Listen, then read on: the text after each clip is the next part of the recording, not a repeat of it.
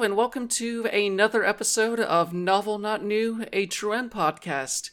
It's a narrative gaming book club podcast where we play through various uh, story heavy games and then sit down and discuss them like we're in a book club. I'm your host, Jennifer Uncle, and I'm joined as always by Six Detmar Hello there. and Olivia Joseph. Hi.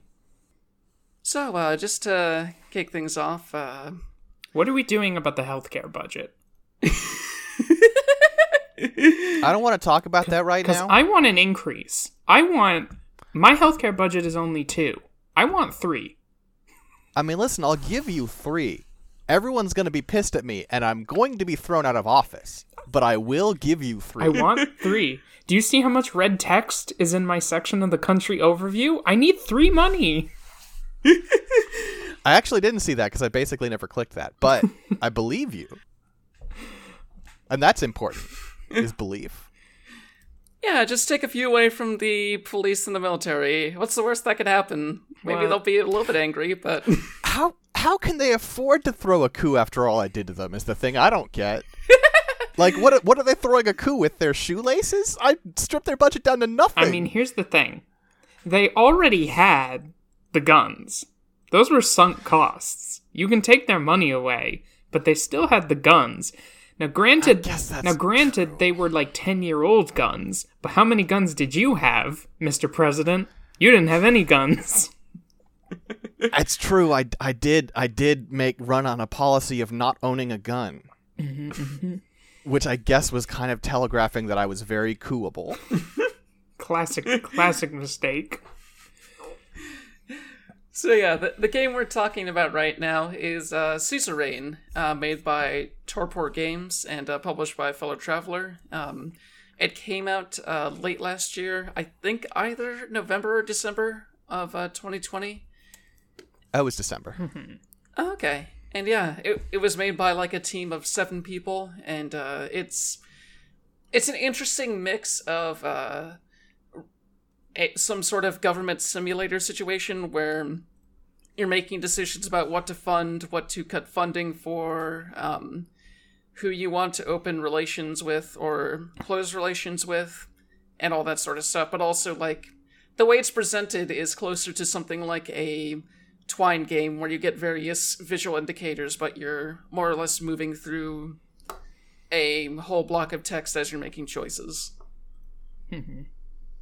Uh, also very twine game in that you'll um, they have the hyperlinks off to the different text sections that you can read. Every time somebody's name comes up it's like you can go read their biography and then click from like those hyperlinks into hyperlinks about like their party or cities or regions of the country. Um it's kind of, it's really overwhelming. Yeah, um let me see exactly how much time I spent in the game. Okay, it was something like uh it took me 12.4 hours to complete it because I I ended up just going down a glossary hole of just looking through all the various uh entries for each person thinking that it would make me at least a little bit better at deciding where I stand with various people, but uh as turns out that wasn't it wasn't that vital, but also it was all pretty fascinating information. Like uh we're dealing with an alternate reality, um, fictional Eastern European country where uh, it doesn't seem like World War II ever happened, and uh, basically the country went through a period. The country's name is Sordland. It went through a period where it went through multiple coups and uh, some presidents who basically installed themselves for um, close to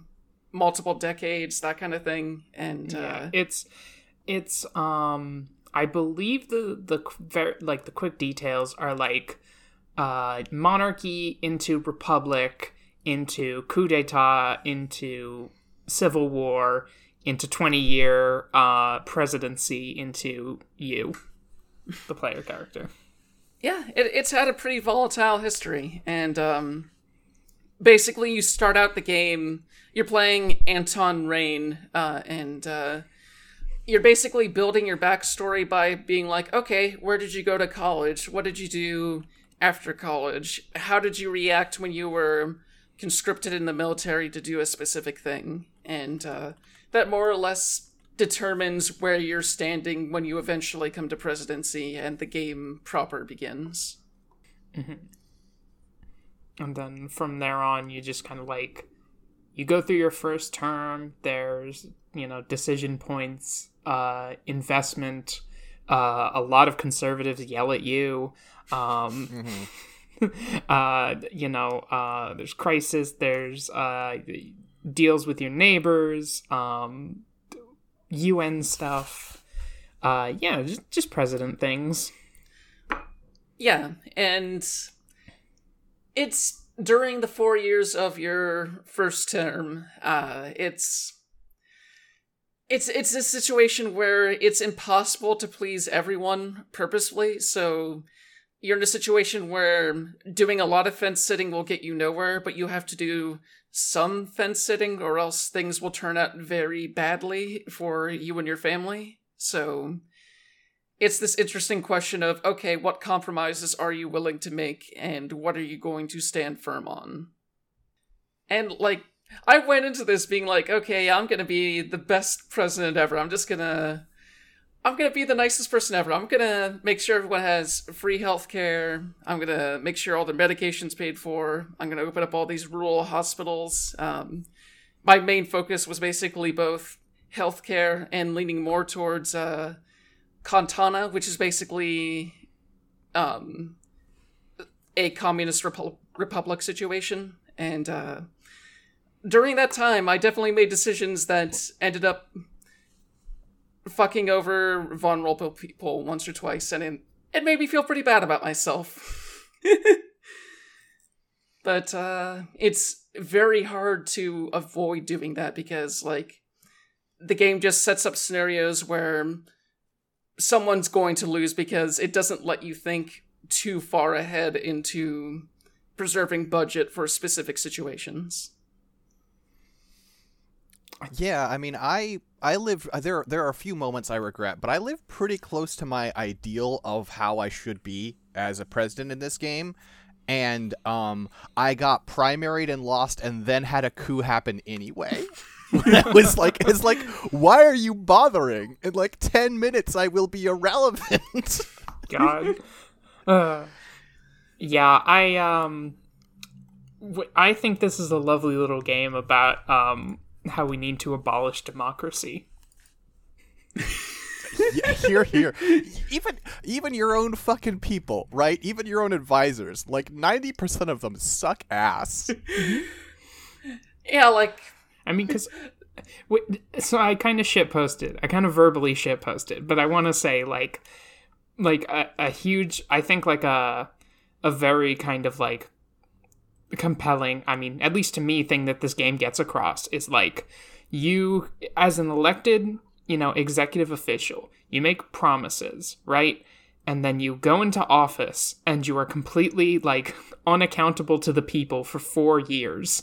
And the only pe- the people you are accountable to are like other politicians, the military, bureaucrats, um, you know, billionaires, and you're just like completely, you know, you're you're very you're very separated from like the rest of of society which puts you into this position you know even assuming that you want to play kind of like a left leaning um president because you could just go you probably could just go like full nationalist on them and you'd be pretty much completely supported in that i think Oh yeah, like uh there's like after you end up uh getting to the point where certain laws have been passed, uh, there's at least one segment in the game where you're presented with a bunch of options and a lot of them are grayed out and you're just reading some of the options like, okay, there's an option to purge the entire political staff? What the fuck? Okay.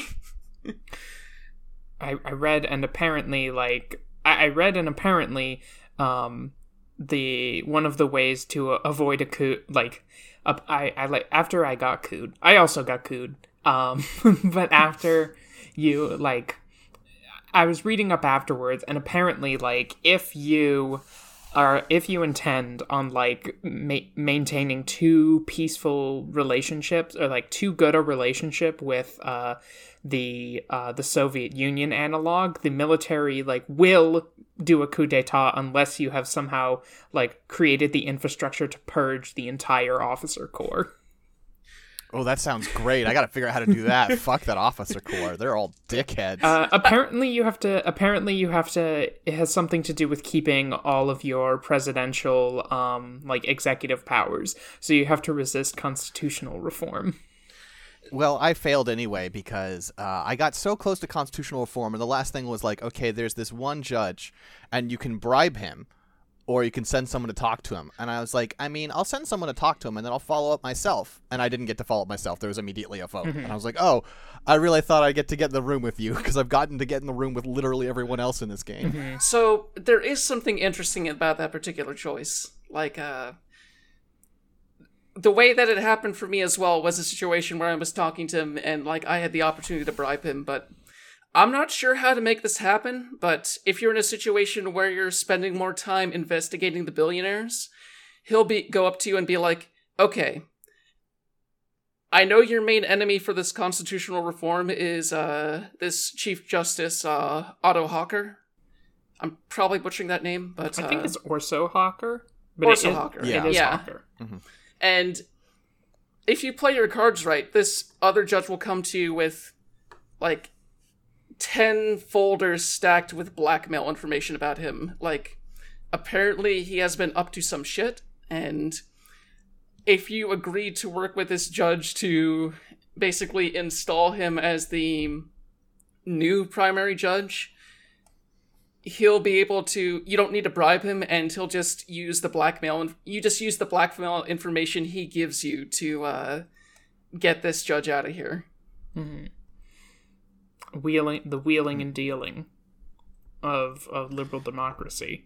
Well, it's not that liberal a democracy. No, We're trying to no, make it more liberal. I mean, that's the really funny part right is like the the setup of the game is really interesting in that it's like you like you're coming off of like this this this like whirlwind like saga of regime changes and there's only one party that's relevant into to the the modern politics which is the the party that belonged to the former fascist leader.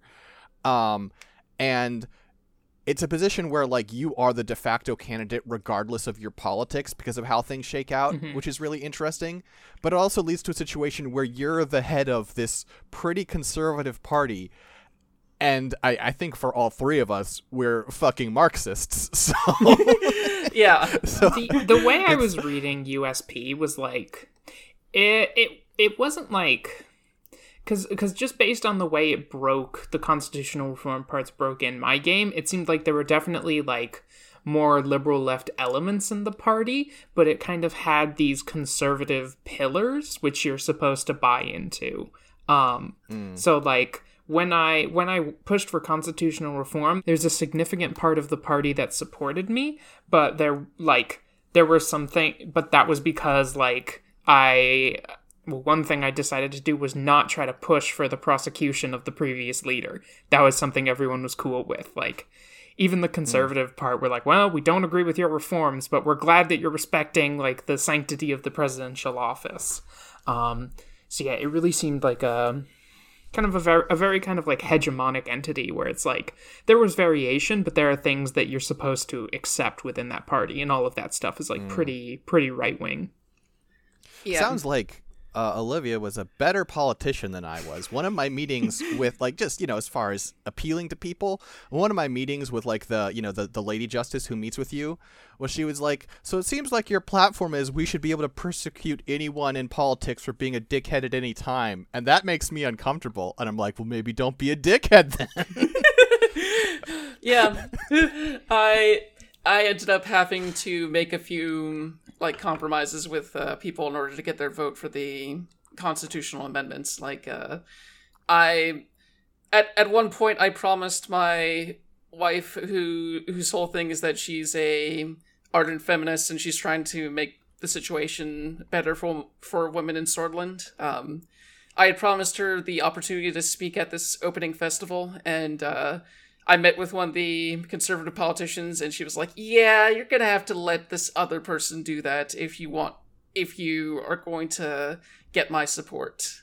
And uh, it really hurt to do that, but also like it led to an amazing scene where this other person, like this uh, famous person within the conservative party, started going off about how, oh, women need to respect their roles, and my wife just stood up and started chewing him out, and I stood up and joined her doing it.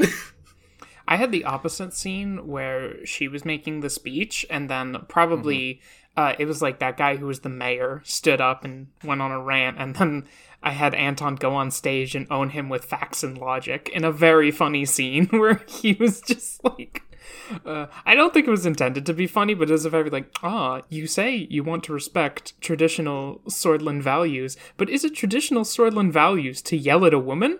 I don't think so, Mr. Mayor. And he was like, damn, I violated my values. I have to sit down. and then everyone My clapped. followers. yeah, I got the I got the same scene. And then when you later are trying to get the party on your side, at least in my case, like the party was like, I mean, you really should like, you know, apologize for for that. And I'm like, nah, I'm not doing that. And then the um the People's Freedom and Justice Party were like, don't worry, we're your homies now. And I was like, great, all right.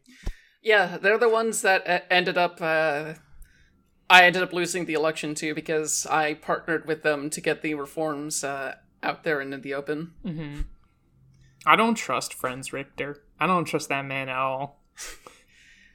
Yeah, because like he he owns a big business and it's clear where he's gonna eventually push the country to. But uh, Oh, It's a so you- situation- did you not get to the part where he committed a little bit of treason? no, not at all.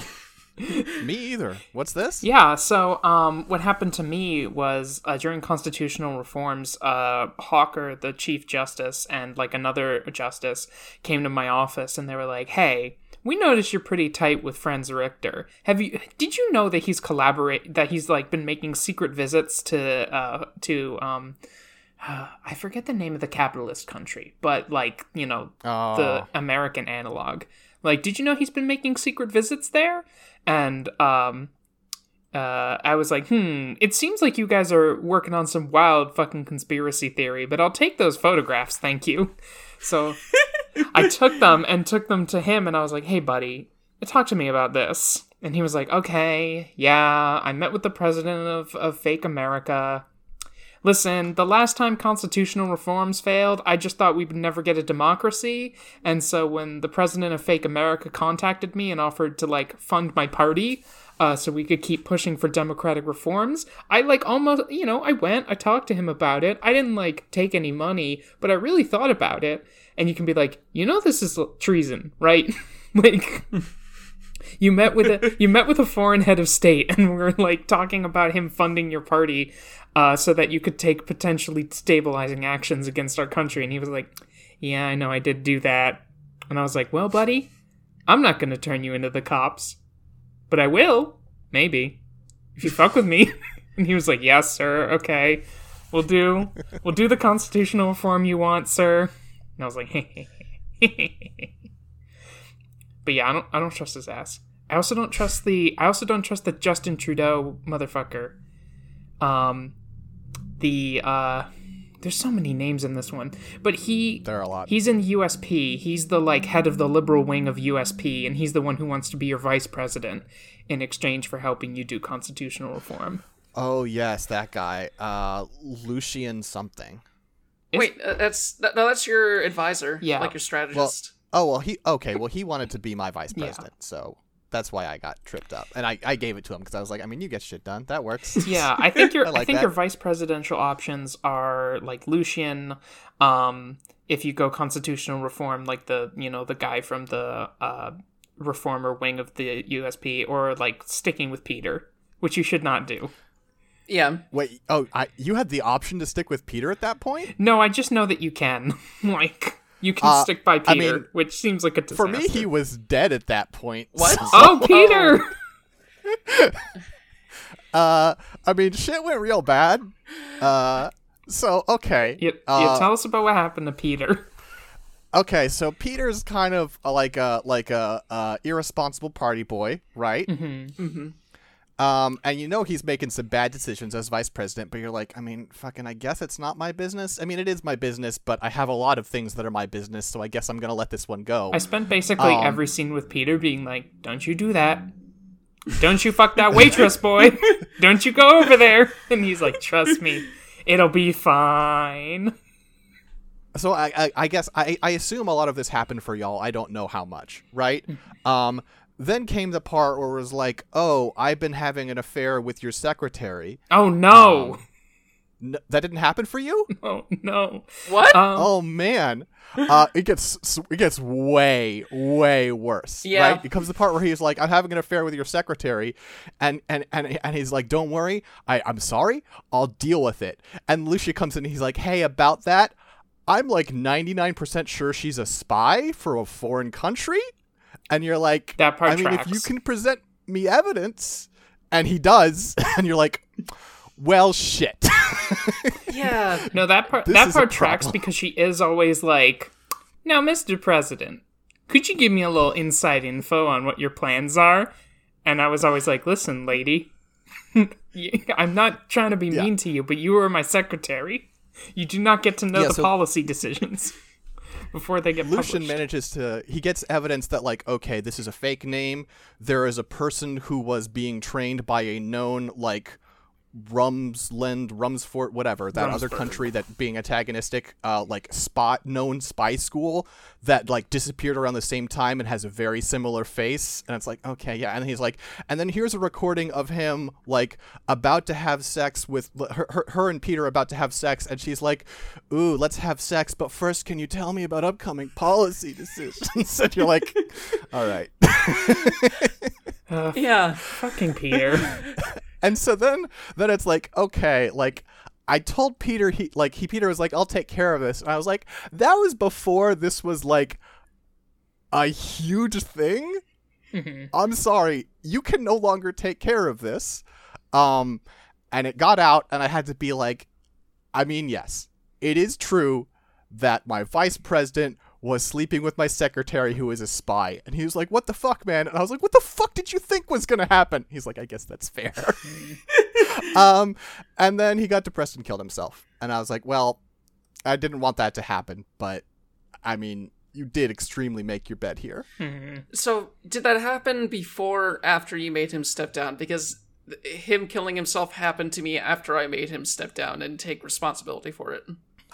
Uh, it did. It did come after he after he stepped down. Yes. Okay, so we more or less at the same arc there. Um, Yeah.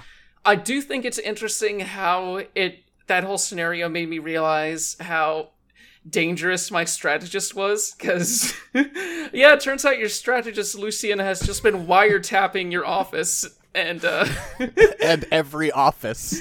yeah and i chose him as my vice president out of fear because it's like okay this this motherfucker clearly has a ton of dirt and it's much better for me if I'm keeping him happy than it is for me to keep it for me to make him upset in any regard. I mean, I was basically a fucking like saint. I was bizarrely on the straight and narrow, so I knew he couldn't have blackmailed me. I was just like, I mean, if you want to blackmail other people so we can get progressive reform done, I don't mind. the there's a there's a great conversation about Lucian where one of the um one of the women in your cabinet, I think it's Nia, the justice minister, but she's talking or no, I think it's Kira, the education minister, because she's talking about educational reform and like the the state of women in Sordish society, and she says like it's it's demeaning how like um uh, you either are expected to be married as a female politician or to like basically hitch your star to a male politician. Nobody asks why Lucian isn't married, and one of my options was like, I think we can all guess why Lucian isn't married. And I'm like, wait, wait, hold on, what do you mean? Oh, Lucian is such an interesting character because, like, he'll show up to meetings on the second they start, mm-hmm. and there's an option to just be like, "Hey, bud, were you just waiting outside the door until it was exactly the right time?" I got him to say yes. um, I also had a great interaction. So I, as I say, I got primaried, um, and I lost the primary. And so we were going into the the, the primary, and and he was like, "Don't worry, sir. No matter what happens, I'm with you to the end." And I lost the primary. And he was like, "Well, goodbye, sir." I was like, "Yeah, I guess that's fair. That's uh, listen. I always knew you were this guy." I'm like, listen, Lucian, don't make promises that you're not going to keep. Like, we both know. Come on, man. There's like one meeting where that he's late to, and you can stop the whole meeting just to be like, "Are you okay? Do you need any help? Like, is something seriously wrong?" And he's like, "Sir, I was delayed by traffic." Yeah. There's an interesting lack of empathy within him too sometimes. Like uh after you attend um one of the Bludish ceremonies, um he's like, Great job attending that, sir. It's gonna help your prospects so much. And I was like, Not everything is about not everything is about uh, improving my chances, Lucian. And he's like, Wait, really? It isn't? That, I thought that's why. Okay. I had the I don't know maybe I, I had different choices leading up to that, but he, I did have the same like he's like good good job that'll improve our chances. I'm like it's not all about politics, and he's like it's nice that you think that. He's like, "Great." That's why I like he's like, you. "Great job, sh- sir. That sounds really genuine." It'll play great with the voters, sir. uh, yeah, there's there's some interesting stuff with the way that they handle um, like the various demographics in this because like they there's a nationalist party um, headed by a person who is just straight up Ad- Adolf Hitler without the mustache. Like you go into his profile, he looks exactly like Hitler. You read a few paragraphs in, and he's like a failed a failed art student, and uh, he's just constantly every time he proposes a law, he's making it like we need to have one language that's used for everything, and is constantly going after the uh, Bludish population. Like at one point, you even read a headline that is titled "The Bludish Question." Yes, it does say he raised the Bludish question, and I'm like, "All right, bud. yeah. Yeah, he he's a real piece of work." Um. eh, again, another indictment of democracy. In a better world, that guy would be in jail forever. Yeah. Yeah, it- it's interesting how as the game goes on, like you continuously see laws that he's proposed that somehow make it to your desk and like both internally and textually your character's like man, it's kind of concerning that this total fucking Nazi is able to get laws to the point where they're reaching my desk. Like he's like a he's one of the more serious dangers you have to deal with during the during your 4 years. Like even after you do what I did and straight up abolish the weird Nazi youth party that's running around. Um, it's he's a constant danger in a fascinating way. Yeah. Hmm. That's interesting because I like he popped up a lot for me, but it's basically just anytime I saw his face, I said no and moved on, and it, I didn't occupy very much of my mind because I he just didn't get any wins. Yeah, but the fact that he was able to even get that far was always very concerning to me. Mm-hmm. I mean, the country, like the, the the country itself, I don't know. The, the, like, it's hard to get a read on like the general population, but like the the government and sort of the political structures and landscape of this country are fascist, and you're trying to fix that, but like there's a lot of fascism just sort of hanging around, and he's just another part of it to me. Yeah, like ev- even your wife mentioned something about like when you're talking about women's rights in one situation, she's like, "I don't know about passing reforms for for Bludish women," and you can be like, "Hey, hold up, what the fuck did you just say?" and yeah, things are pretty bad over there. Like you have to you have to make an active effort to give uh, the Bludish population more say in the politics of their own country here, and yeah, it, it's a pretty intense part of the game. Yeah, and there's not really like kind of similar to what I said earlier, like there's not really a you know, the the political force of like the Bludish people or the communists are like they're not in the like electoral arena in the same way that like the fascists are, um, or even like the conservative elements of USP. Like, Mhm. um, and so like if you even if you are like playing a character who more kind of like favors that you know the side of the um of like the politics in Sordland, which is a, it's a real side, you just don't really have any interaction with them because they're not like they don't a big a major part of this uh, game is like are you going to like try to make it so they can even get into the national assembly? Which is really unpopular if you try to do that. And yeah, your only real feedback from that is just like the newspapers being like, "Oh, this one's the newspaper called Radical," and they're like, "It's really great. You're being good to the Bludish people." And there's one called Conservative, and it's like, "It really sucks that you're being good to the Bludish people." And you're like, "Okay, this is uh, very nuanced take here." I love the radical um the radical paper because um so I was kind of like role playing. I was a- I was like more I was like playing kind of like a like a center left kind of deal presidency. Um I think I mainly just I didn't get I don't think I got cooed for being too communist. I kind of just got cooed cuz I would you know made the military angry. um uh trying to trying to fund healthcare with their budget. Um but like so the radical opinion of me was very funny because like seven seven out of ten of their articles were like president Rayne that fucking idiot does it again ruins something that was perfectly that like could have gone well but he ruined it. And then three out of ten they'd be like okay we have to give this one to, to president Rayne that fucking idiot.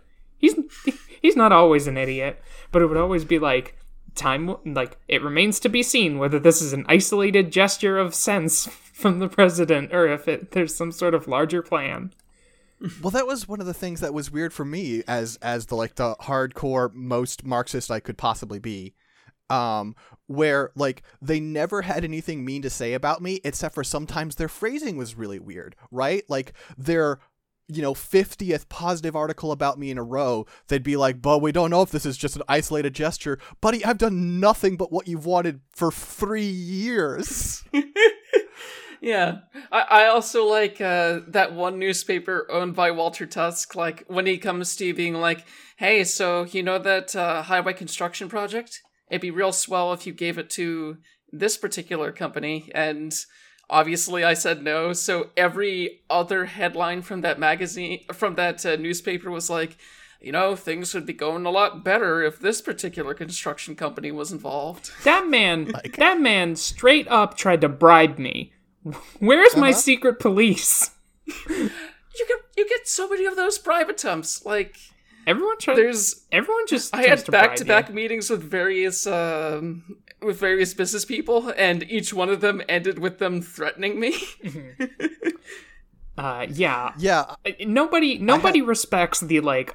For a president with like supreme autocratic power at the beginning of that game, a lot of people roll into your office going, "Hey, dipshit, are you ready to do what I want you to do, or else?" And you're like, "Hold on, aren't I, aren't I an Yeah. autocrat here? What is happening?" Yeah, I had uh I, I like I had one of those the two the two big um uh ones are like are Tusk and like like Corbel, Cobel, something like that. Um and Cobel definitely fucked around and found out. Tusk kept trying to bribe me, but he never actually threatened me. He was just like, "Hmm, I'm real disappointed in you." And I'm like, "I don't fucking care."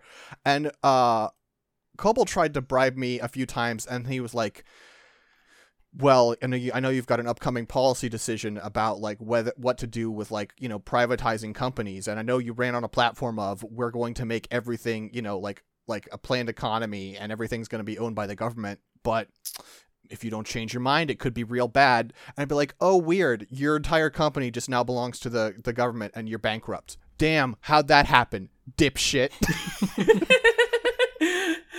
Uh, yeah, that it's interesting how little the businessmen can matter to your ultimate plans if you just ignore them or keep saying no to them. Like they they didn't do much to me for whatever reason, and I was okay with that, but it was a bit surprising considering how as soon as I defunded uh, the police, um, Lileas Graf, who's basically the one of the up and coming rising stars, uh, conservative stars of the USP. Basically, the fascist auntie of Sordland. Yeah, basically, she's just constantly finding ways to like undermine you, especially undermine you, especially near the end. Like, I'm pretty sure she sure. primaried me. Yeah.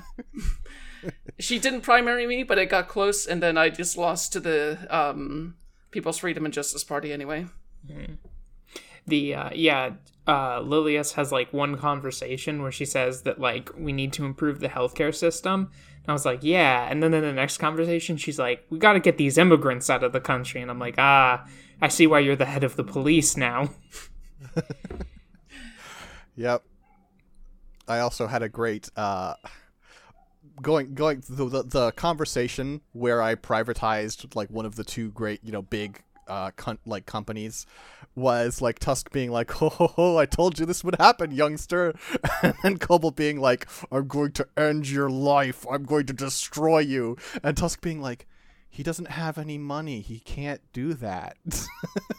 uh, Just you kick him mean- out. do you You'll mean never see him again." the What? do you mean karanti Yes, I do. the guy with the the guy with the uh the news media who like Yes. Yeah. Well, the guy who was with the news media before I owned them all. Yes. f pour one out for fucking Yeah. Marcus- just- Marcel He was really insistent he was going to get his revenge, and I'm like, with what, bud? There are okay for for a country that is supposedly in like an awkward transition between uh like capitalism and like a planned economy. There are so many fucking business magnets around. Like, Mm-hmm. what what are these guys? Get them out of here. we had a I, I I always I keep remembering this one like conversation about like to raise taxes and so you have it's like it's uh Rayne it's uh Simon who's like the business guy and then it's just like these two fucking business guy business people there and I I remember being like, so what happens if we raise taxes on big businesses? And the two business guys are like, ah, just the worst possible thing that could happen, sir. The economy would collapse, the sky would turn red, um, you know, it would start raining blood, it would just be terrible. And I was like, what happened if we raise taxes on small businesses? They'd be like, that'd be great. The every, all the bread would turn delicious. Um, the sea would desalinate, so we could all drink it whenever we wanted. Um, it would just be, uh, it would be amazing. Um, God would descend to earth and smile on us, and I'd be like, man, get these guys out of here. What are you two doing? yeah. I I didn't hear the second part of that because they were like, yeah, no, uh, yeah, if you if you tax big business, you know. Uh, your blood will turn to fire, and uh, it'll it'll it'll rain poison, and uh, your children will die. And it's like, great, let's do that. Fuck my kids. It was so funny to me when Simon waited my entire term before resigning. Like, Yep. I I made promises going in, like I'm gonna do a planned economy, and he just helps you do a planned economy until the end where he's like, well, I didn't want to do a planned economy, so see you later. Hey, he's a professional. You gotta give him that. he didn't. I mean, I feel like it it does kind of work where it's like, I mean, first of all, he's like, I mean, it, it is it looks like, I mean, there's an obvious mechanical thing of like, if you have him leave really early on, there's a bunch of extra work you have to do creating a new financial advisor and everything.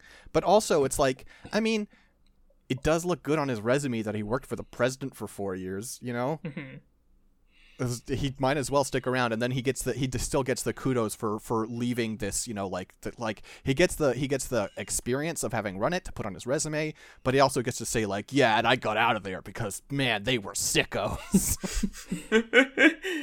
Uh,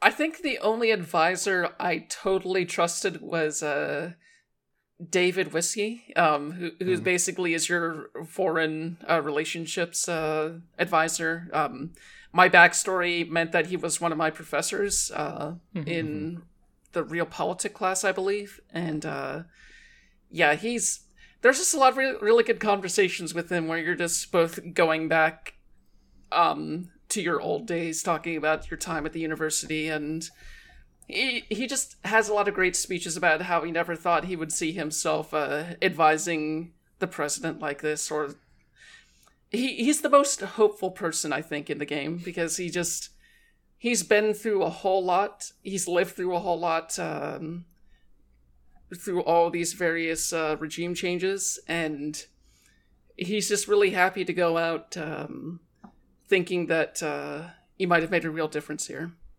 Uh, I uh, I trusted him because from the first conversation, I'm like, ah, you're a dying old man. You have nothing to gain from this. so I know when you tell me to do something, it's probably legit. Because, like, what do you... And like, I can even ask about his health, and he's like, "Nah, I'm I'm fine. I mean, I'm probably gonna die, but hopefully not before my term's up." And it's like, "Oh, oh, damn, okay." And then the last conversation with him, um, I know for basically everyone, he gives you like a title, right? He's like, "You sure are a, a capitalist," or "You sure are a communist," or whatever, right? Um, and so my last conversation with him was like, "Hey, so I'm retiring because I'm sick and I'm gonna die and everything, and I just wanna, you know, I would prefer not to die in an office chair. That sounds unpleasant." And I'm like, "That's fair." And he's like, "You sure are a communist?" And he's like, and I'm like, "Yep." And he's like, "Also, you're gonna get cooed." And I'm like, "Yep." He's like, "All right, bye." Yeah, that I hugged him though. you're like, "Yep, the the military is real mad at me." yeah, like at, at some point, uh, well, the way the military works is that there's one guy who's like hardcore traditionalist who is determined to both grow the army and keep things the way they are, and then there's Yosef who is like a mid area, like he's still He wants awful, to- like he's the one. He he wants to Americanize the army is the real thing. Mm-hmm. Like he wants to he wants to take it from like a World War he he wants to like take the army from like an American World War II style army to like a modern US army. He wants to reduce the number of soldiers but increase spending on gear for individual soldiers and then like focus on infantry and like infantry capability. Um that's his grand plan. Yeah, and um like it's very he's very short-tempered and will like fly off even against uh Lileas because the two of them if you defund both of them they're basically in a battle over who gets access to what staff and um like there was a point where I was about to meet with United Cantana and he was advising me to be careful and I was like yeah, I, I will be careful. We do share a lot of views, and then that was the line that broke the that was the straw that broke the camel's back for him because that made him go, "Oh, you share the same views? Fuck this! I'm out of here. Get ready to get cooed." Yep, I did. I did get that as well. I, I, I, I, I, you know, I knew it was gonna make him pissed. I, I should have considered further. Where I was like, "Ah, I can't wait to meet that comrade. And he's like, "What the fuck did you just say?" I was like, "Yeah, that's fair. That was probably the wrong thing to say." I think the difference between me and Six as a politician is I will I will see a line in this game and be like, that's gonna make this guy mad. I will say something non-committal. Whereas Six is like, hell yeah, baby, let's go. that's, that's accurate. and then right after I did the whole military parade to like uh dis dis incentivize the uh um oh what whatever the name of that other country The is that rum is something. Yeah. Oh yeah, Rumburg. And uh it was incredibly funny because like because I defunded most of the military, all of the equipment was in disrepair. Like you're looking up in the sky and he's like, "Yeah, these look like a bunch of really ancient bombers." And then the tanks are going down the street and several of them just break down in the middle of the street. I almost So feel that- sorry for them. So is that how the parade went for you? Yeah. Uh, what about what about you, Olivia? Is that how the how was your parade? Um, I, hmm, I don't remember how my parade was. I'm very sorry. Mine was memorable. Um, my military was for some reason in better shape than Jen's, even though I, I stripped their budget to the bone. Um, and then some people with assault rifles jumped out in the middle of the parade and tried to shoot me. And the military was like, huh, that's concerning. Anyway, we're not going to look into that. Jeez. I had an inkling that Joseph was pissed. Uh, I I must have said a few things to him before the parade that got him like still in the mind of we need to do a coup, but just low key enough that he's like, okay, yeah, um, I guess we'll do this parade, hooray! Yeah, I I kind of I kind of tried to play Yosef and the the actual general guy off of each other a little bit, and I think that might have dis like disincentivized him from trying to assassinate me in broad daylight. Yeah, like there's a clear plan your advisors present to you with Yosef. Like it's a situation where okay, the military is kind of terrifying, but you can sort of kind of work with Yosef a little bit. He seems like he's more open-minded as far at least as open-minded as, as Yosef can be. So Which is really funny given that he's like the guy who does the coup. like in a way they were pretty wrong about that. Yeah, like like he did during my backstory, he did throw me in the brig for letting some migrants pass across the border. So mm-hmm. Which again, uh, uh, reinforcing uh, Olivia's idea that I maybe actively antagonize people. He was we we had the like one of the first meetings of general staff, and he's like, "Hmm, I used to be your commander. You weren't very good at following orders." And I was like, "Hmm, yeah. Now that I am, I hope you'll be better at it, shithead." uh, he didn't like Yeah, no that wonder he tried to assassinate you. Listen, You couldn't get through a meeting without challenging him to a shadow game. It's true.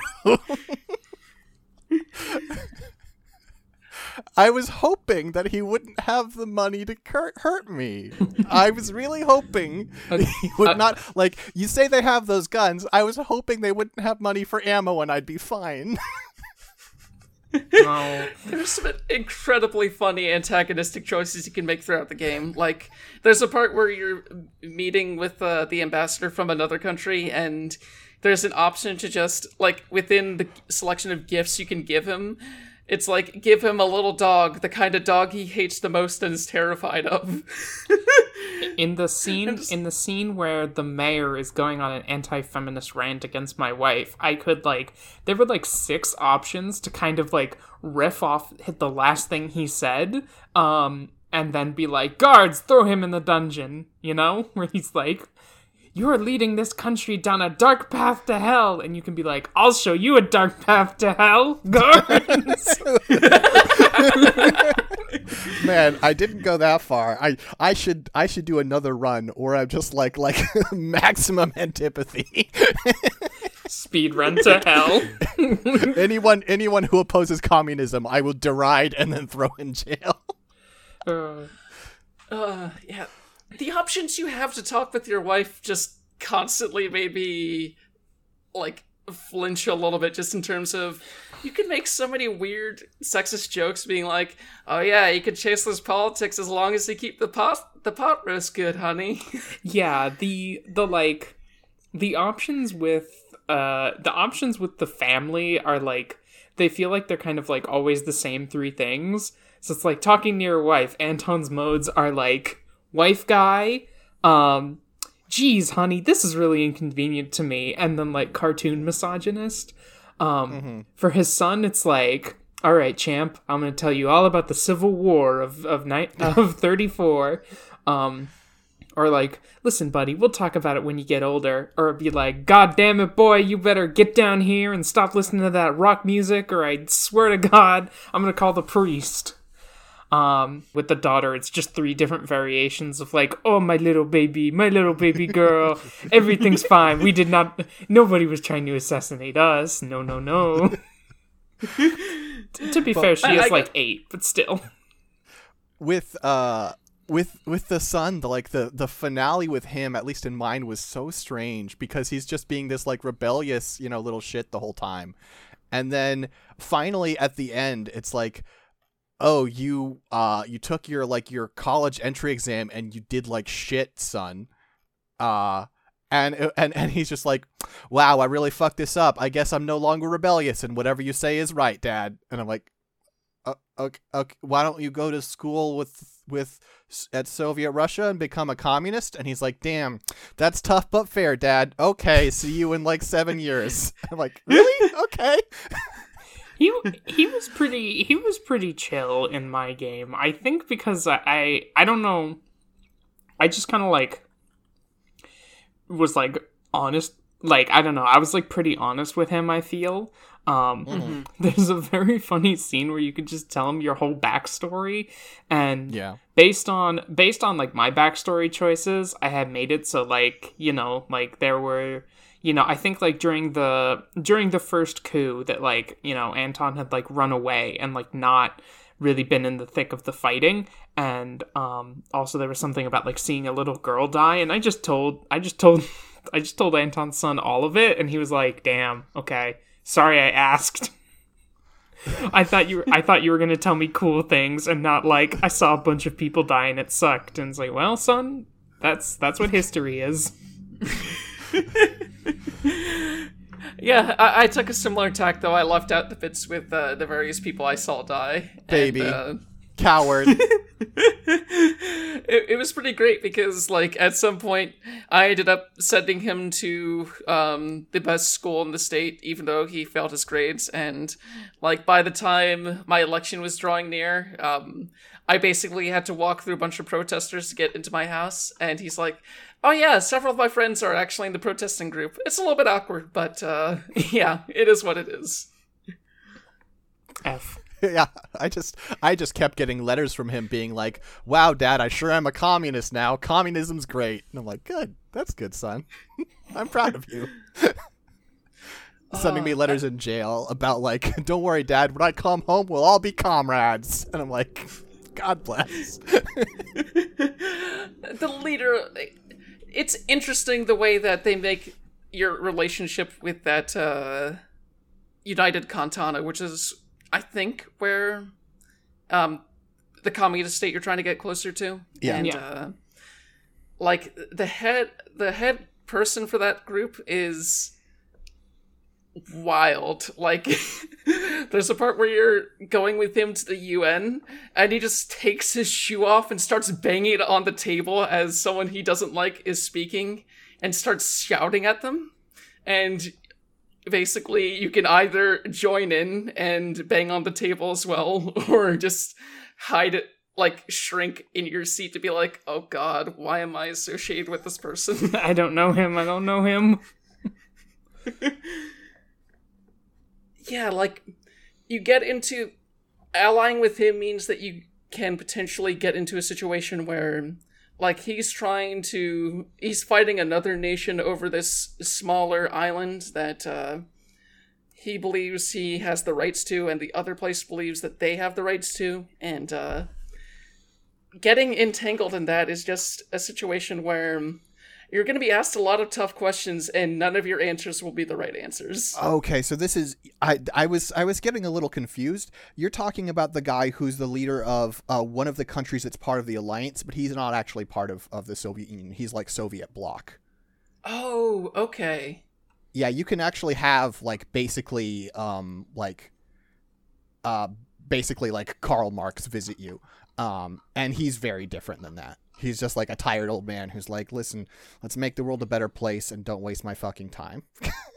Oh yeah, that that guy was cool. It was just the guy with the yeah, he's he's part of one of the like the Soviet bloc states, and yeah, he's just acting like a complete lunatic at the UN, and you're just like, I just, listen, it's just I, I don't I'm looking the other way. I don't know this guy. Yeah, the the guy who runs United Kantana is seem always seemed to me like a weird mix of like Lenin and Trotsky for whatever reason. That's that's fair. I was I was they they they like have the like the the name of like Marxism as like Malinivism or whatever, and that's his name. So I just like assumed it was Yeah. supposed to be more directly that. They yeah, they make him. It, they do some weird things too, like the kind of like adapting the history of like this this style of communist thought, um, where they like yeah they make you know they make it just kind of like it's one you know there's kind of just like one main theoretical progenitor who like collapses a bunch of different um you know like ideas about communism into just one ideology in a weird way. But you know at least he doesn't roll in and he's like ah come ah da comrade i am the big man with the big guns. D- are you ready to do authoritarianism? I mean, yes, I am, but in the sake of for the sake of communism. I'm ready. To, I'm ready to do sense. author- authoritarianism. Democ- if I had more time, I, I would probably play this game again because democracy did not work out for me. no, no. uh, yeah, I, there's so many different things that you can see, but you don't have access to. That it's a really inviting sensation of, okay, what if I play this again and I just do something absolutely buck wild? I bet I can access all sorts of interesting things and watch them play out the decision I regretted the most was uh it took me a while to figure out exactly how much of a budget deficit I could have before the economy would start uh, going through a free fall. So mm-hmm. at some point it got like minus one or minus two for me, and I was just looking around desperately for anyone to ally with, and I happened to kind of sort of ally with the dictator asshole to the to the west. Ah, uh, you allied. One... You allied with Wehlen, huh? I I think I made a very simple. So this I was also in a situation where my budget was was was bad and I was freaking out, and he makes this deal. He comes up with Operation Bear Trap, and he's very proud of the name. He's like, "It's cunning, isn't it?" And you're like, "Yeah, it seems really great." Um, and he's like, "Here's what I'm gonna do. I'm gonna kill a lot of minorities." And I'm like, "That sounds bad." And he's like, "Okay, okay, okay. Second offer. You don't have to help. You just have to have your borders closed at the time, and I'll give you a lot of money. And I'm like, I mean, you're to do this anyway, and my economy is real bad. I regret that decision a lot. yeah, I made the exact same decision. I was like, man, deficit is fake. Whatever, man. I was sitting at like minus three. I was like hovering between minus three and minus two. for a long time because I was just like, whatever, man. Look, you gotta spend money to make money and invest, invest, invest. I didn't care. Man, I wish I'd I wish I'd done that because yeah, I made that choice and I regret it. And there were other times where I was not as progressive as I wanted to be because I was scared about money. And then like and then like the next turn there'd be a like a bill that came across my desk. It's like, what if we tax taxed rich people a bunch? And I just get like five budget. And I'm like, damn it, why didn't I knew if I knew this was coming? yeah, that that's the brilliance of the pacing of this game because like it gets you into situations where you think that you you agree to certain things down the line and then other things come out, out of, come up out of nowhere that you also want to do so you end up spending budget and budget and then suddenly the thing you agreed to comes over like 5 or 6 turns later and suddenly you're looking at it like I should agree to this, but if I do, I'm pretty sure I'm going to be in a tight spot. Mm-hmm. Mm-hmm. I I definitely broke some promises over this over the course of this game. Might have something to do with the military coup. Who can say? Yeah, I think I think the two promises I broke were um, I made a promise to the guys with the North that I was going to help them out on that uh, on that island situation, and then I signed a treaty with Marx, and I was like, "Oh, weird! That no, all treaties null and void. Bye." Um, which was a, a, power play, I think. And then the other broken promise. Uh, well, listen, I did tell Peter he could work out the whole secretary thing, and I super didn't. Oh, Peter. Yeah, like the first person I told after finding about it about Peter's affair was Lucian over the phone, and he's immediately like, "Oh, this confirms a few things I was thinking about and discovered. So we're going to go ahead and come into the office before everyone else gets here at this specific time. We have shit to hash out." yeah. It's funny because it seems like at some point Lucian wasn't capable of actually betraying you because I was looking through some of the Steam forum discussions and people were ranking the various advisors and characters from most trustworthy to least trustworthy. Someone very early in the thread put uh, Lucian as most trustworthy, and someone's like, "Well, you should see the changes they made after this specific patch." patch notes: Lucian can now lie.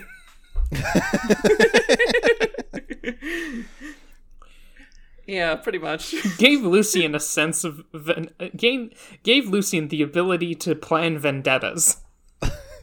no, he always had that, just not against you. There was a part where when we were challenging Peter and the secretary, they were like, "Oh, Lucian's just doing this to become vice president," and the only time I ever saw Lucian express an emotion was I chose the option. It's like, ha, are you kidding me? I'd never make Lucian my vice president. And it has a paragraph about how Lucian's face was dumbstruck for a moment and he it almost seemed like he was about to gasp before he rearranged himself. Okay, you whereas- al- you also, Jen, not the best at not provoking people who are supposed to be I- your allies. Yeah, I only provoked enemies. When when I got that line from from them, I was like, I mean, be that as it may, he'd be really good at it. Lucian is my special boy, and I'm very proud of him. And then he said, "Thanks, Dad." He is just very good at remembering promises you've made and the direction you talked about when you were campaigning, which is very helpful. It's good to just have someone in the room being like, just so you know, if you take this path, you're going to be closer to what you talked about doing, and if you don't, you won't be. Most unrealistic part of the game. it it does it also makes it extra funny where there are some times where like there are like you know they they have like sort of the added line at the like they have the normal dialogue for the event and then they have the added line based on your background mm-hmm. basically. And so there were times where it's like okay so we could do this or we could do this or we could do this and it's a really hard decision and i don't know what to do but you promised you would do option one. I was like okay option one. Like okay actually this was super easy then. Thanks Maybe we need to get Joe Biden a guy who said, "Hey, buddy," who will go, "Hey, buddy, this is the opposite of what you said you would do. Don't do that." Because clearly he fucking needs it. Yeah, yeah indeed. Joe Biden suzerain. God, that would be the most depressing game ever. I mean, this is a really depressing game for me. I don't know, like, uh, I like. I think a lot of the like a lot of this game to me is about like the the ways that like in the ways that like in a democratic system, like the you know the ways that like um reaction and capital are like always trying to kind of like worm their way in um and the people who have your ear are like the people with like the, the like the worst interests at heart um there's several conversations you know where they're like let's let's privatize healthcare maybe. We could make some money that way. And i'm like oh i know where that goes. Like mm-hmm. sorry i live in america. We are not fucking privatizing shit for healthcare. Why don't we privatize education? No i know where that goes. Yeah. I mean, I guess for me, I found it encouraging because I've been like, it's it felt unrealistic, but the fact that I could get away with so with so many like openly like socialist things before I was finally you know like fired and cooed at the same time, um, like I have been pretty pessimistic about representative democracy for a long time. And to me, even the idea that you could get this stuff done before being thrown in jail was encouraging. Well, for me, I think it's like part of the thing about representative democracy is like the communist version of Anton Rayne does not get elected. You know? Yeah, Like, yeah, totally. he does. He doesn't make it to even. You know, he doesn't even make it to the primary. Um. Uh, which is the bummer. The bummer part. There's there was a scene where someone implied to me that the old guard had like were like the main force behind like Anton Rayne's presidency. And I'm like, okay, well, that's probably not true because if they actually had any hand in the presidency, they probably would have had him like disappeared based on his campaign promises. Um, yeah, I don't know. I Not- uh, yeah, it, it- yeah, the idea that they they were really behind this guy whose promises were I'm going to like like uh like make government control of every part of the economy and every system in this entire country. I don't think they probably would have gone for that. Mm-hmm. Yeah, All the rallies where I was pissing on a poster of Soul, I don't think they would have been super there for that. Yeah, the part where you're like, okay, I'm going to take a bunch of power away from the Supreme Court. Yeah, Supreme Court's not super happy about that. Supreme Court's fucking pissed about that. They came in, they were mad. Mm-hmm. But like, fuck a Supreme Court. I know how. Again, I know how this goes. I know what a Supreme Court does. Nothing good. That's not good. true, but you know, I not, mean, not as much good as they should by a lot. any good a Supreme Court does is like the exception to the to, to Yeah. what they are supposed to do. Um, Yeah. Like like we just had a case in real life where they're like, okay, we're gonna reinstate giving minors uh, life imprisonment, and it's like, oh Jesus, this is this is a bad system that we have here in America. Less than ideal. This is a Rayne story. Oh, yeah. It it feels impossible to play this game without getting without being involved in a war crime or two, or at least some sort of crime against humanity, which is a shame. I bet you could do it if you wanted to stay bankrupt. I'm, we, should, we should do we should do the run. We should stream the run where we're just like, I'm gonna make every like every choice that makes my conscience clean, and fuck what happens to this country and also me.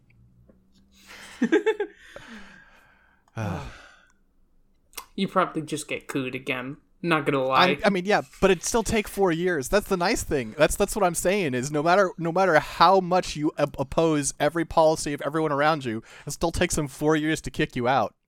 Gosh, I, it would be so weird if something like that happened in the real world, right? If it took four years to kick an obviously shitty leader out. of God damn it! I hate everything. Oh, this this conversation is taking a turn, huh? Once again, Joe Biden's suzerain.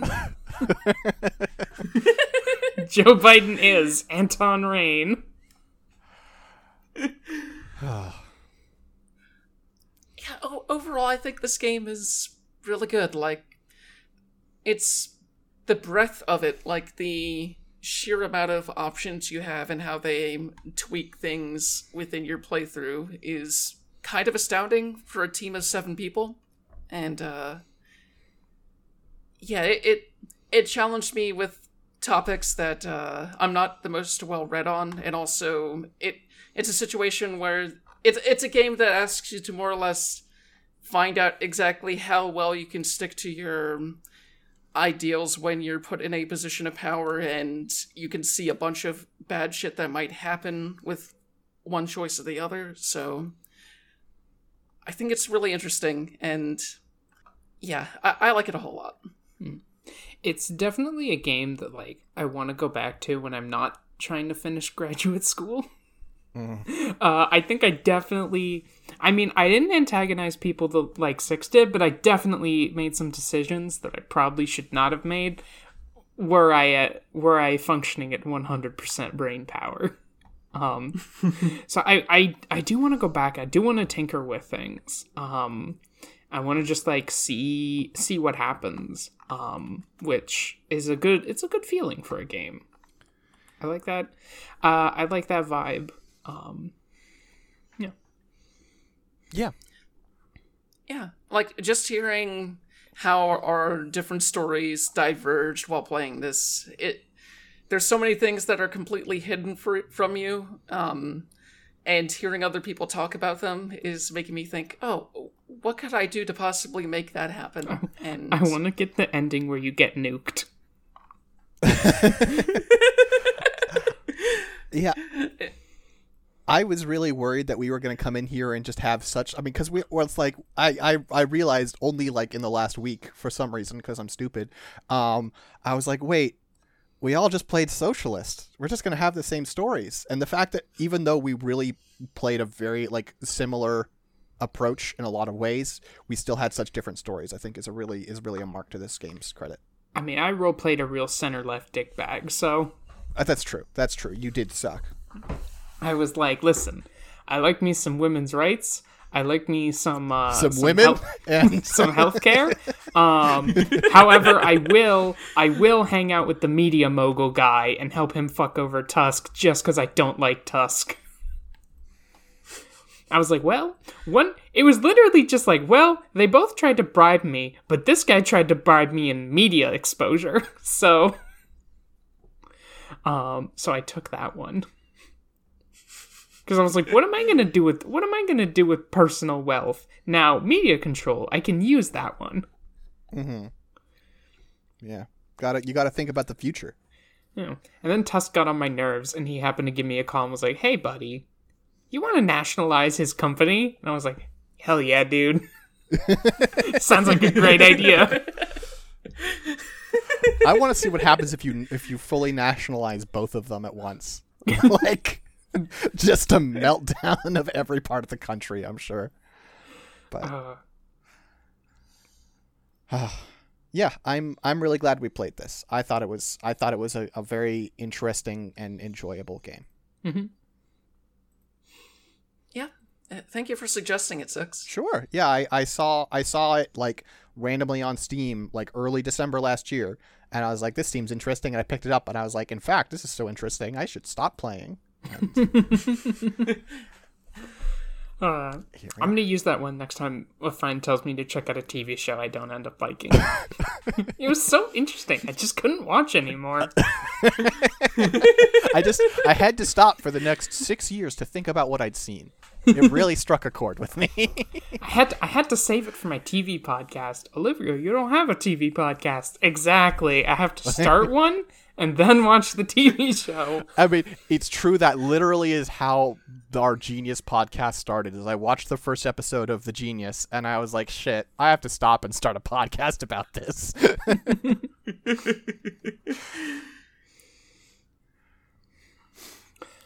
So, uh, did we want to go ahead and uh, tackle some questions? Yeah. Throw some questions at me.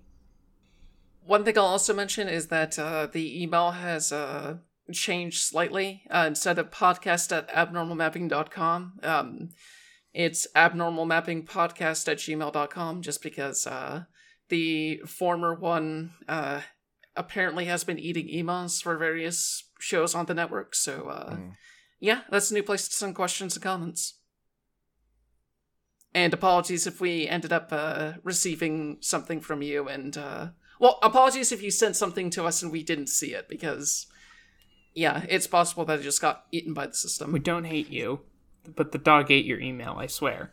I mean, if you, if you want to send it again, you know, we'll either read it or we won't. You know, it it is possible we saw it and it sucked. It's pretty unlikely though, because that doesn't happen very much. So if you just want to send it again, But the possibility is not zero. We could hate it's you, It's not zero. and you'd never know. well, you, you would know if you sent it again and we still didn't read it. That would. But maybe if you the want to have the hate it. confirmed. Maybe the dog ate your email again. The ambiguity. maybe, maybe, maybe. Just like in Suzerain, you may never know what decision you made brought you to this point. All right, emails. Yeah, emails. All right, I'll read. Uh, I'll read this one from uh, from Ian. Uh, hey everybody, it's Ian. Big fan, big fan. Now that you finished the game, my question is, who is Suze and what's up with their rain? Like, is it just raining wherever they go, or do they control the weather and they're just always feeling like rain? Or what's up with that? Thanks for the podcast. It rules, y'all rule. Um, so actually, suzerain is technically the term for a sovereign who has control over another state that is uh, itself te- internally autonomous. which is interesting. Interesting title to give this game, and Mm-hmm. I'm not I'm not sure whether it's supposed to be thought provoking or whether they are just using it in the way you sometimes seen it, see it used as like a fancy word for leader. I feel honestly like it's the latter, unless they're trying to do some like like no, I mean- you as the player are the suzerain. I you mean, know, I mean, who is the suzerain, right? Like, you, you the player, you're you you have control over this fictional state that is internally autonomous. No, no. What they mean is, um, what that definition means is that you are the you are the ruler of a different state, and you have control over a cli- over the foreign relations of a client state that is Oh, internally okay. autonomous. I misunderstood the definition. Okay. Mm-hmm. Well, um uh Lucian, next question. All right. Next question. Uh, we also have an email here from Cass. Uh, it's it's a long one, so bear with me. And also, if you if you two want to interrupt me for, for comments or questions or anything, you know, we're we're good. Uh, hi, Jen Six and Olivia. my Rayne had a rough four years. On the one hand, he, he passed far reaching social reforms, chased the oligarchs out of the country and the old guard out of the assembly, and brought the person responsible for Bernard Serkis's assassination to trial. However, he also made some mistakes.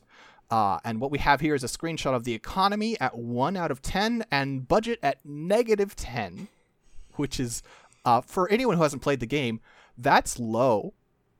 I never got below negative 3 myself. um, and when I was at negative three, I was very worried. Um, having failed to pass the constitutional reforms and facing electoral defeat, my Rayne chose to resign and was somehow succeeded by the same cabinet minister he just imprisoned for orchestrating Circus's assassination. Mm, that's how it is. Uh, yeah, damn. Uh, I was ultimately happy with how my run played out. The way my choices, especially the bad ones, made themselves felt as Rayne's term progressed reminded me of the fail forward design of something like Disco Elysium. It was really satisfying to fail the constitutional reforms and have the core drama shift to unraveling the conspiracy behind a minor character's death. The aspect of Suzerain I haven't settled my feelings towards is another one I can't help but compare to Disco Elysium. The game allows you to roleplay as a fascist, but also makes it a miserable experience through narrative and mechanical disincentives. I was happy with the degrees of left wing options Suzerain leaves open uh, to the player, and the read that emerged from my playthrough was that the game is about the difficulty of overcoming the inertia of bad ideology that has been diffused, diffused through institutions. We agree there. Um, but browsing, but after browsing forums and seeing people post gleefully about their runs as straight up fascists, I wonder if the breadth of choice Suzerain offers is detached enough that it also works to validate much worse ideological stances. Do you think this is a trap the game falls into? Also, do you ever deal with choice paralysis in narrative games, and if so, how do you deal with it? All Morgna Westcore, Cass. Hmm. Uh, thank you for your, for your very meaty email, Cass. Uh, sounds like uh, you were even more dedicated to fuck everyone but the socialists than I was, which I respect. yeah, I okay. So here's my thing about I I feel like hmm I feel like it's not necessarily like on the game on this game to like convert people out of being fascists, you know? Mm-hmm. Like I feel like if you, I feel like more the failure there would be like on forms to not kick out the fascists. Um, but I, I, I don't know. I don't feel like it's necessarily like on the game as much. I don't know. I, I, I feel, I feel weird about being like, well, the game kind of fails because like you could, you could be a fascist in that game. I think a lot of it is about like a lot of this game is about like the the ways in which that the structure of Sordland like encourages you know right wing politics and fascism. Um, mm-hmm. so I think I think it would be weirder if the game had that as a theme and then did not allow the player to pursue those policies. Um, because like the a big part of the game for me is about how you are encouraged to pursue those policies. So, well, and I think so. This is this is going to be a weird comparison, um, because I don't know if it, it it's it's not the best one, right? But like the people who are like posting gleefully about their fascist runs, right? It strikes me as the same mentality of the people who are like posting videos of like the killing spree they went on in like GTA 4, right? Like, and I I find the GTA games uh reprehensible in their politics, which is the reason why this is not a great comparison necessarily. But there is a kind of person who's just going to be like, haha, I'm playing a video game and being a shitty person. What's up? You know? Mm-hmm. There's always going to be people who are there for like the consequence free creation of, of fictional suffering. Um, and I don't think you can do anything about that. That's just how they're going to be. Mm. I think these are the people who are like, man, why can't I shoot a child in Fallout 3? Totally. totally yeah, it's it's a situation where I don't think that the choices themselves existing is a bad mark on the game. Like it's all about the way that the text is written, and to me, Suzerain is a game that uh, is very explicit about how much you can help people by passing these various social reforms and how it's cruelty for cruelty's sake to gang up on the uh. And like the, as as as you mentioned, uh, Cass, in your email, the the game makes playing as a fascist a, a pretty unpleasant experience if you have empathy, and if you don't, I mean, you don't. And what is the game going to do about that? That can't they can't fix your brain. So that's that's just kind of what it is. Okay, yeah. In terms of the second part of the question, um, choice paralysis, yes, that is something that I deal with fairly often just because, like, I often find that it's I've I've played a lot of games like uh, there's one called Vampire um, where it's very easy to think that uh, a choice means one thing or when it means something else entirely and uh, I'm the kind of person who doesn't like to disappoint people that often. So, like, even if it's a video game character, if I'm in a rock and a hard place when it comes to making a choice in a game, I'll just kind of sit on it for a while. Like, uh, there were certain moments in Suzerain where it seemed like no matter what, I was gonna screw someone, and it wasn't just a situation where it was gonna screw a bunch of fascists because that'd be cool, but uh, it, it's basically asking, okay, do you want the hospital? Do you want more hospitals in this area, or do you want to in- improve the equipment, which has been causing all sorts of? Um, it, it's been contributing to the mortality rate. So it's a situation where sometimes I'll just have to get up from wherever I'm sitting. I'll pace around the room. I'll think about it for a bit, and then I'll come back and make my choice. And uh, it's a bit harder when I'm trying to play choice games on stream, so I can't get up and walk. But uh, yeah, I do think that just uh, getting up and walking sometimes can help me come back and uh, decide what to do. Yeah, I also do the get up and walk thing. Um, I find that just like moving my body around is like a big like um facilitator of like me being able to to to just think through situations. I don't know, like sometimes I'll be like trying to make a choice, you know, in a game or really anything, and then I'll like get up and walk down the hall to like go do something else for a while, and then as I'm walking down the hall, I'm like, oh, okay, okay, I got it. Hold on, go back. totally. I, uh, I I reiterate that for me it was walk it's walking for sure. Um, it used to be walking and, and smoking a cigarette, but then I quit smoking, so I can't. Do, if you still if okay, if you smoke cigarettes, it's a good idea to quit. But if you're not going to quit, I find they help me think. So, um, but Or the if other you- thing is, Or if you want the Oh, experience, or if you want the vibe of smoking a cigarette, you can get one of those long pretzels and just kind of like. I used Mm. There to, you go. I used to do that all the time as a kid. Uh, but the other thing is actually I didn't have this really with with Suzerain because my experience is if you give me a lot of choices, then I don't have this problem anymore because I get a really good idea of what my character is like and what my playthrough is going to be, and so it becomes really obvious to me in situations what my choices would be. I played uh. I believe much faster than either of you two. Uh, my Steam says 4.6 hours. Um, because choices were just obvious. I knew what my character was up to. I knew what my agenda was. I knew how I felt about the people around me. And so, like, I usually was just like, as soon as I saw decisions, I made them because they gave me so many that I had a really good idea of what I was picking. If you give me, like, a BioWare game where I make a choice every couple of hours, it's much harder for me because I don't have as firm of an idea. Mm-hmm. Also, because in BioWare games, the choices are usually much stupider. um, Yeah. also just to really quickly uh, chide uh, Jen. Jen said it's really cool to screw fascists, fascists, but of course, as we've learned from the Star Wars prequels, please don't screw fascists. I didn't mean it that way. Anyway, Jen, do you want to do you want to organize a coup and like get six out of this podcast? I have some uh, rifles. They're pretty old history rifles. history will show you as the villains you are. I mean, six won't give me any money to buy more rifles, but I do have some old rifles hanging around. Damn it! we'll we'll table that discussion for later. I knew I shouldn't have made fun of you for farting at the general meeting. I'll have my revenge. Olivia will remember this. Uh, it it's a shame that the game didn't have any sort of well from my playthrough any sort of reference to that SimCity advisor who just goes, "You will regret your actions."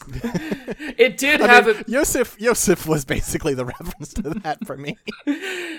they did have a bit where uh, I was heading to Anrica to be part of a ceremony, and uh, the mayor sent a message along through uh, through Lucian, where it was just like, "I bless the rains down in Anrica." yep. Oh my god.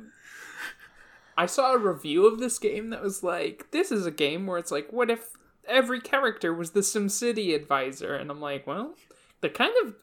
That's true, yeah. They do all tell me I'm gonna regret everything that happens Yeah. whenever I don't do what they say. Mm-hmm. Except for Lucian, who just quirks an eyebrow, but that's what that means. Is you're gonna regret it. Interesting. version of, I'm version of this notes. game where Lucian pops up like the um the what is it the word paperclip. It looks like you're trying to run a country. Would you like some help? All right. Well, next email. Okay, we have this email from uh, my girlfriend Kyrie, um, who writes in saying, Electoral politics are certainly a unique vector for storytelling. It's also interesting how the game gives you a mapping of your political alignment at the end game. My question is Does the ability to play in authoritarian capitalist mechanically clash with the game's message? Does it lead to sympathy for the worst kind of people? Or do you feel the game has a clear political leaning that rejects right wing ideology? Hmm. I don't I I would say that I don't feel like the game has like a specific political message or like I don't think it's saying like hey play this kind of president.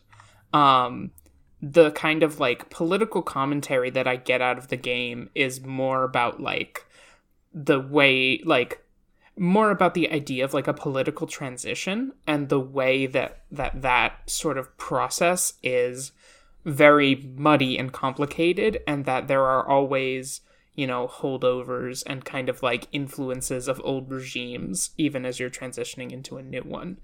And i think that is i think that part of it is sort of like not, it's not kind of essential what kind of character that you are playing in the game. I do think that they make no buns about what they think about the Nationalist Party. Like, uh, it's clear that the artist who drew that guy was uh, going for someone who looked exactly like Hitler. Um, it's obvious every time he says anything, he's just constantly saying awful shit. So i mean I do think that it has some sort of messaging in terms of uh, rejecting that sort of outright fascist view. I, f- I point feel like sort of situation. I feel like he's always saying awful shit, but also your advisors, like several of whom are painted sympathetically as characters, are also saying their own versions of awful shit, you know? Like there are there are characters like Nia, for instance, is one character who is supposed to be like, you know, she's the justice minister, she's anti corruption, she's a feminist, but she's also like a nationalist in that way. And she is, she does voice like anti immigrant sentiment a few times throughout the game. So I, I feel like, like, yes, like the specific, um, nat- like the spec- like the most right wing guy is like cartoonish and like compared to Hitler in that way, but it, it is, it is sort of like throughout society. Um, It feels to me like it's a game that's made by a leftist who's trying to be fair. I guess is the vibe I get. Like I think there are, I think there are areas where like the the I do think it has like left leaning politics like overall, but I do think it also is like trying really hard to present other perspectives as eh, if not valid at least like interesting to consider, you know? I guess that's that's that's my takeaway. Yeah, I, I think so too. interesting to consider, uh, as in the military will coup you if you do not do something about them. Yeah, yeah. It's just it's it's it. I do think it is also like I mean I guess what I I don't know how much to assign this to myself or to the game's like messaging, but one of my big takeaways is about like how hard it is to do the right thing when the systems are set against it, right? That's that's a that's a to me a big message of the game. It's like, no, listen, if you try and just do the right thing, you will end up in jail. You just will. Um, and that's you know, I feel like that's meaningful. Yeah, because you're you're enmeshed in these systems that are much larger than even your individual country. You know, like um, part of like one main thing, like the reason that you can't just totally ignore the military and like you know just throw all of that budget into um, domestic stuff is because there is like Rumburg, which is out there and does have hostile intentions towards your country. Um, even if the military were to not coup you, you know, like Rumburg is getting ready to invade. I, I I don't know why I just randomly me- remembered this. One of the things that happens is you get like the little reports, just like the simple little messages that pop up on various cities. And I signed a deal with you know like like fake fake Soviet Union to like let them access to our ports in exchange for some money. Mm-hmm. And some of the money went towards buying new warships. And Yosef basically named one of the new warships "I hate the Soviet Union." it was very funny. is is like he named it after like a famous like battle where like like that like is infamous in the Soviet Union and the, and they're like really hate to talk about and it's like some of the some of the you know the Cortanan you know sailors seem very uncomfortable Uh, Yosef. You weird, you weird little like burlap sack of a man. like he's he's the he's the like the gift from scanners he's that guy Meanwhile, Lucian is constant. His portrait is just him with his eyebrow arched as if he just watched you take a shit in public. he's always mildly like concerned and disapproving You know, it's just like, hmm, mm, sir. oh scandalous Which I think was the Okay, so I need it. We need to get a big picture of Lucian and then just like put under him in the meme font. That one's going in my cringe collection. That's the face that he has. yeah. hi- His look of constant disapproval in me was the thing that made me trust him overall. I think. Peter is the one going in the cringe compilation. God, the bit where he just buys a mansion and turns it into a gentleman's club. Bro, I was at that gentleman's club and I was like, man, are you kidding me? Is this really what you've been doing? Uh, there's a bit where he's like, uh, who is that? Um, I think it's Simon. Like these guys are always buying insane houses, but there's one where somebody's like, "Oh, Simon, congratulations on your new villa," and you can be like, "You bought a new villa?" And he's like, "Not really a villa. It's just a modest sort of deal by the coast. Only one swimming pool and golf course." And you can just be like, "Bro, what?" yeah, like this game throws around a lot of uh, stuff with real estate, except uh, when Peter introduced me to the person who set up their mansion, uh, he was like, "Yeah, shame no one likes you as much as they like Peter, so you're probably not going to get a sick mansion like him, but oh well." yeah, uh, I did, you know, have several instances where people were like, "Please have a drink," and I'm like, "I'll have water," and they're like, "Welcome to this nice restaurant." I'm like, "I'll have the salad," and it's just like, wow, nobody really likes me. Like, I'm not fun to hang out with. I got I, look. I got the salmon when Tusk said, "Try the salmon." I'm not that petty. There's, I mean, I one of the things I want to do is there's an achievement for basically you order carbs for all three fucking all three courses, and the waiter just freaks out. Like, you can't do that. Lord. There's I love this scene where they have you drink the fancy wine and it's like you drink it. It tastes kind of sour. It tastes kind of bitter. You don't like it that much and they're like, "What do you think?" And you can be like, mm, "The palate, the sophisticated aftertaste. it's truly delectable." I guess that does get me to one thing I forgot to mention where like if you let your wife take a more like a take a bigger role in politics, I find it kind of weird that it treats what comes after as a negative thing where it's like, "Oh, you came home and no one's there to make your dinner. Oh no." like learn to cook. Learn to cook, Anton. you do get like if you reheat the soup, you're like, the soup is really shitty. Uh, Oh, Anton. Yeah, I, I guess that about does it for the whole question section. But again, like, if you want to write in thoughts about this game later or the next one we're doing, just send them to abnormalmappingpodcast at gmail.com. Or you know, also And- uh, like, listen, if you if you are one of the people who's like, I don't like writing emails. I do know people like that. You can just DM me or Jen on Twitter. I'm sure it'll be well. You can't GM DM Jen. You can DM me. Yeah. Jen's DMs are closed Uh, because uh, she has too many followers, and that has bad side effects. Bother me. I don't give a shit. But yeah, um, our next game was selected by Olivia. Uh, what are we playing next, Olivia? We are playing a game that I definitely had pulled up. Uh, ready to go right here. Vampire the Masquerade Night Road, which is a 2020 text adventure RPG set in the Vampire the Masquerade universe about being a vampire courier who, you know, delivers things between different vampire havens. Um, and just, you know, uh, trying to survive the, you know, conspiracies, uh, supernatural events, and uh, bullshit tasks your bosses make you do. Hell yeah. Just like in real life. It's exactly what being a trucker is like.